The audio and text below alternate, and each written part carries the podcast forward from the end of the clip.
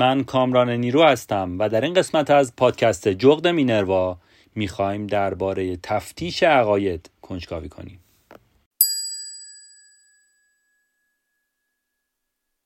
در اپیزود جادو و جادوگری در پادکست جغد مینروا اشاراتی به دادگاه های تفتیش عقاید در تاریخ کردیم. در این اپیزود می‌خوایم به صورت کامل درباره تفتیش عقاید صحبت کنیم. کلیسای کاتولیک در طول قرنهای متمادی رهبری جامعه مسیحی رو بر عهده داشت. اما با وجود بعضی انحرافات و سرپیچی یک سری فرقه های نوپا از تعالیم کلیسای کاتولیک یک پارچگی جامعه مسیحی و اقتدار کلیسا به خطر افتاده بود. رهبران کلیسا برای مبارزه با این مسئله به تفتیش عقاید مسیحیان و به دنبالش مجازات منحرفان پرداختند. و از این طریق سعی کردند که اقتدار کلیسای کاتولیک رو حفظ کنند در قرن یازدهم میلادی کلیسای ارتودکس شرقی با جدایی از کلیسای کاتولیک روم ضربه مهلک رو به اقتدار این کلیسا وارد کرد البته مسئله به اینجا ختم نشد و به مرور گروه ها و فرقه های مختلفی به انتقاد از کلیسای کاتولیک پرداختند. تشکیل فرقه های متعدد خاطر رهبرهای کلیسا رو مشوش کرد. یکی از این گروه ها کاتارها در جنوب فرانسه بودند که خودشون رو مسیحیان راستین می‌دونستند. ظهور این گروه نگرانی عمیقی رو برای دستگاه پاپی به وجود آورد چون که این فرقه تونسته بود که محبوبیت قابل توجهی رو بین مردم به دست بیاره مخصوصا بین مردم ستم دیده و مستضعف پیروانی رو به دست آورده بود تأسیس فرقه های جدید در میان پیروان کلیسای کاتولیک. از یک طرف پادشاهان و از طرف دیگه رهبران کلیسا رو دچار واهمه کرده بود.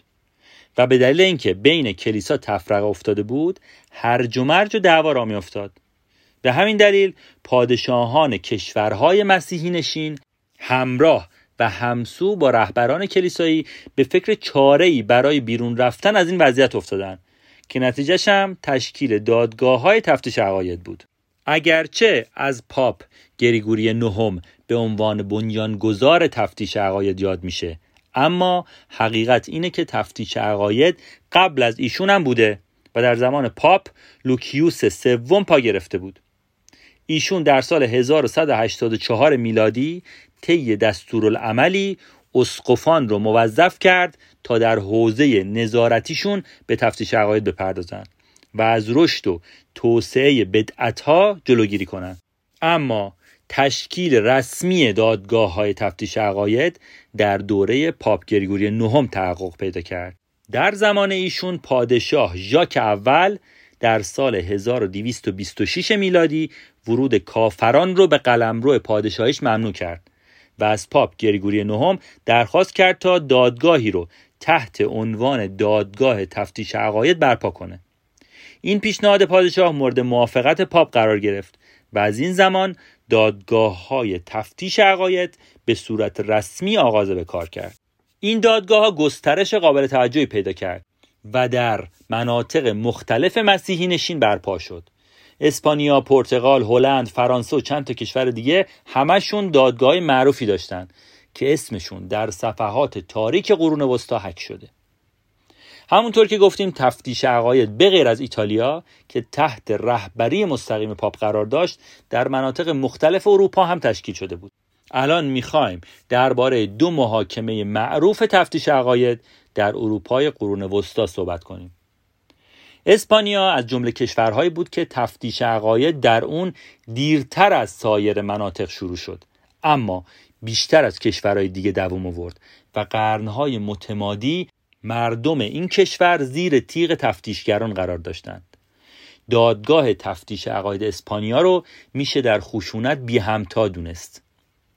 دستگاه تفتیش عقاید در کشور هلند هم دست کمی از اسپانیا نداشت. شهرت این دادگاه در خشونت تا جایی بود که اسم این محاکمه رو شورای مرگ گذاشته بودند. این دادگاه نسبت به پروتستان ها خیلی سختگیر بود و از نگاه دادگاه تفتیش عقاید این کشور تمام پروتستان ها بدعت گذار به حساب می اومدن. خشونت زیاد و زندانهای دادگاه تفتیش در این کشور مثال زدنیه اونا بعضی موقع ها زبان متهمان رو میسوزوندن هدفشون هم این بود که وقتی متهم بدبخت فریاد می‌زد شاید یه صدای جالبی ازش صادر بشه که باعث سرگرمی و تفریح رهگذران بشه. دادگاه های تفتیش عقاید باید هر گونه تخلف از تعالیم کلیسای کاتولیک رو مورد بررسی قرار می‌دادند و متهمان رو به توبه وامی داشتن البته در خیلی از موارد توبه هم کافی نبود و شخص گناهکار باید مجازات های زیادی رو تحمل می‌کرد. در یکی از فهرست های منتشر شده که در قرن پانزدهم میلادی در اسپانیا مورد استفاده مقامات دادگاه تفتیش بود این گناه هایی که میگم باید مرتکبانشون تحت تعقیب قرار می‌گرفتن. دروغ و نسبت دادن صفات نادرست به خداوند و سایر اولیاء الهی. سحر جادوگری و غیبگویی در مراسم و آینهای دینی که در اپیزود جادوگری دربارهشون صحبت کردیم. کمک گرفتن از اجنه و شیاطین. اصرار بر گناههایی که براشون مجازات در نظر گرفته شده بود.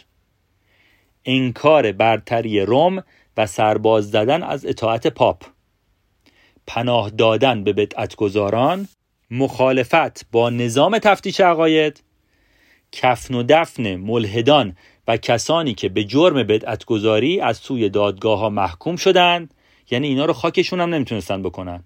و خودداری کردن از ادای سوگند در دادگاه ها در صورتی که از اونا خواسته بشه و یه سری گناه های دیگه. شیوه های مجازات در این دادگاه خیلی متنوع بود. نوع میزان و شدت شکنجه ها در مناطق مختلف و در زمانهای مختلف کاملا متفاوت بود. پاپ لئوی نهم با هر نوع آزار و اذیت بدعتگذاران مخالف بود و برای مجازات فقط به تکفیرشون بسنده می کرد.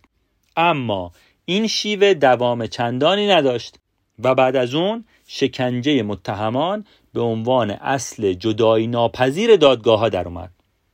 البته در اوایل فعالیت این دادگاه ها شکنجه و آزار متهما در صورتی مجاز بود که باعث خونریزی و یا جراحت دائمی نشه ولی این رویه هم زود تغییر شکل داد و در سال 1256 میلادی پاپ الکساندر چهارم این قانون سختگیرانه رو لغو کرد. طولی نکشید که دادگاه های تفتیش عقاید در شیوه های اعتراف گیری از متهماشون از هم سبقت می گرفتن. اونا اول از متهم می‌خواستن که به جرمش اعتراف کنه. در صورتی که اعتراف نمی‌کرد شکنجش می‌کردن.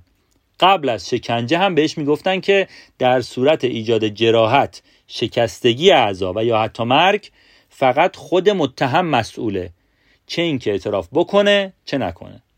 بعد شکنجه شروع می‌شد. مثلا خوراندن آب به مقدار زیاد از طریق یک قیفی که تو دهن متهم میذاشتن. پاهاشون رو میسوزوندن. بدنشون رو اونقدر میکشیدن تا اعضا و مفاصلشون پاره بشه. یا اینکه مینشوندنشون روی چارپایه های فلزی داغ. گوشت بدنشون رو با انبار داغ میکندن و استخونهای متهم رو با استفاده از گیره های آهنی میشکستن البته اینا که الان گفتم یه بخش کوچیکی از مجازات های رایج این دادگاه ها بود. مردم اون زمان فکر می‌کردن که اعتراف متهمان در زیر این شکنجه ها معتبر نیستن. پس شکنجهگرا برای حل این مشکل اول متهم رو شکنجه می‌کردن بعد به مدت سه ساعت ولش می‌کردن و بعد ازش می‌خواستن که به گناهش اعتراف کنه. اگر اعتراف نمی‌کرد باز شکنجهش می‌کردن و باز بعد از گذشت سه ساعت می‌خواستن تا به گناهش اعتراف کنه. معمورا از این طریق می‌تونستن به نتیجه دلخواهشون دست پیدا کنن و مثلا از متهمان در حالت عادی اعتراف بگیرن. یعنی تا این حد خلاق بودن این دوستان. در رابطه با گناههایی که مجازات مرگ برای متهم در نظر گرفته می‌شد گناهکار رو به جلاد میسپردن. در این موارد رسم این بود که اگه متهم به گناهش اعتراف می‌کرد در حقش لطف می‌کردن. حالا چطوری؟ اول خفش می‌کردن بعد جسدش رو میسوزوندن. اما در صورتی که متهم خودداری می‌کرد اونو زنده زنده میسوزوندن. در مورد دفن اجساد روی کردهای متفاوتی وجود داشت. ولی معمولا اجازه دفن بدنشون داده نمی‌شد. و اگر کسی هم اقدام به دفن جسد فرد گناهکار می‌کرد تکفیر می‌شد. و تنها راه رهاییش هم این بود که مرده رو از قبر بیرون بیاره و بدنش رو بندازه دور. در مورد تعداد قربانی های این دادگاه ها آمار معتبر و دقیقی نیست. ولی گفته میشه که در طول فعالیت محاکمه های تفتیش عقاید 340 هزار نفر متحمل انواع شکنجه ها شدند و 32 هزار نفر هم زنده در آتش سوختند در این مدت افراد مشهوری هم از طرف این دادگاه ها محکوم به مرگ شدند که الان چند تا از معروف رو براتون میگم آقای ویلیام تیندل ایشون در اقدامی شجاعانه کتاب مقدس رو به زبان انگلیسی ترجمه کردند و به همین دلیل در سال 1535 دستگیر و یک سال بعد سوزونده شدند. ژان دارک قبلا درباره ژان دارک صحبت کردیم تو اپیزودهای قبل. ولی به اختصار ایشون از طبقه پایین جامعه و فرزند یک کشاورز فرانسوی بود. ژان دارک در قرن پانزدهم رهبری لشکر فرانسوی رو در مقابله با سپاه انگلستان بر عهده گرفت و زمانی که انگلیسیا خواستن شهر اورلان رو بگیرن با شجاعتی بینظیر مقابلشون ایستاد و موفقم شد. ژان دارک می‌گفت که صدای میکائیل رو که فرشته مقرب الهیه رو شنیده که ازش خواسته رهبری فرانسوی ها رو در مبارزه با سپاه دشمن یعنی انگلیسی ها بر عهده بگیره. همین ادعا باعث شد که انگلیسی ها بگن اون جادوگره و قسم خوردن تا هر جوری که شده دستگیرش کنن و مجازاتش کنن. انگلیسی ها نهایتا با رشوه دادن تونستن ژاندارک رو بگیرن و محاکمش کنن. زیادم طول نکشید که جاندارک در دادگاه تفتیش عقاید به جادوگری متهم شد و در مقابل چشم مردم سوزوندنش جوردانو برانو او که یک دانشمند معروفی بود که در علوم فلسفه، ریاضیات و ستاره شناسی شهرت داشت. ایشون در آثارشون موضوع حرکت زمین به دور خورشید رو مطرح کردند و به همین دلیل دستگیرش کردند و ازش خواستن که این نظریه رو که با تعالیم کتاب مقدس سازگاری نداره رو پس بگیره. اما برانو این کار رو نکرد. دادگاه تفتیش عقایدم اونو به خاطر بدعت گذاری محکوم و در آتش سوزوند. مایکل ستلر که از رهبران بدعتگذارها به شمار می اومد دستگیر و محکوم به اعدام شد. دادگاه اونو به سختترین شکل شکنجه کرد. به این صورت که ستلر اول به جلاد سپرده شد تا به محل اعدام ببرتش. بعد زبانش رو برید و بستش به گاری و با انبار داغ دو بار بخشهای از بدنش رو کند. بعد به بیرون دروازه بردنش و پنج بار دیگه همینطوری بدنش رو تیکه تیکه کردن و بعدش جسد نیمه جونش رو به عنوان یک بدعت گذار سوزوندن. صرف نظر از این افرادی که به مرگ محکوم شدن تاریخ محاکمه های زیادی رو هم ثبت کرد که یکی از مهمترین و معروفترینش رو الان براتون میگم.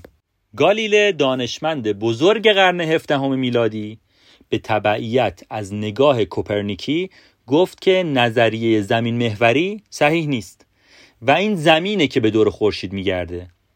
این دیدگاه گالیله که مخالف با تعالیم کتاب مقدس بود مقامات کلیسا را خشمگین کرد. دادگاه تفتیش عقاید اونو مجبور کرد تا برای نجات از مجازات نظریش رو پس بگیره. گالیله هم برای نجات پیدا کردن راه دیگه پیدا نکرد و مجبور شد که نظریش رو پس بگیره و همسو با تعالیم کلیسا اعلام کرد که این خورشیده که داره به دور زمین میگرده. از نگاه موافقان تفتیش عقاید. این روی کرده کلیسا یک وظیفه الهی بود که بر دوش رهبران مسیحی قرار داده شده بود. کشتن گناهکاران به قطع عضو فاسدی از بدن تشبیه می‌شد که باید اونو بدون هیچ تردیدی دور مینداختن تا اینکه بتونن بدن انسان رو از فساد و تباهی در امان نگه دارن. یعنی مخالفان تعالیم کلیسایی مثل عضو فاسدی بودند که حضورشون در جامعه ممکن بود که به حیات دینی کلیسا آسیب وارد کنه. کلیسا می‌گفت که آزادی مذهبی اهریمنی ترین عقیده است چون معنیش اینه که باید اجازه داد که هر کسی هر جوری که می‌خواد بره جهنم. با کم شدن قدرت کلیسای کاتولیک به مرور زمان این دادگاه ها تعطیل شدن و شاید بشه آخرین کشتارهای این محاکمه ها رو به قرن 18 میلادی برگردوند. چون بعد از این تاریخ دیگه کلیساها قدرت قبل رو نداشتن و استفاده ابزاری کلیساها از شکنجه متوقف شد.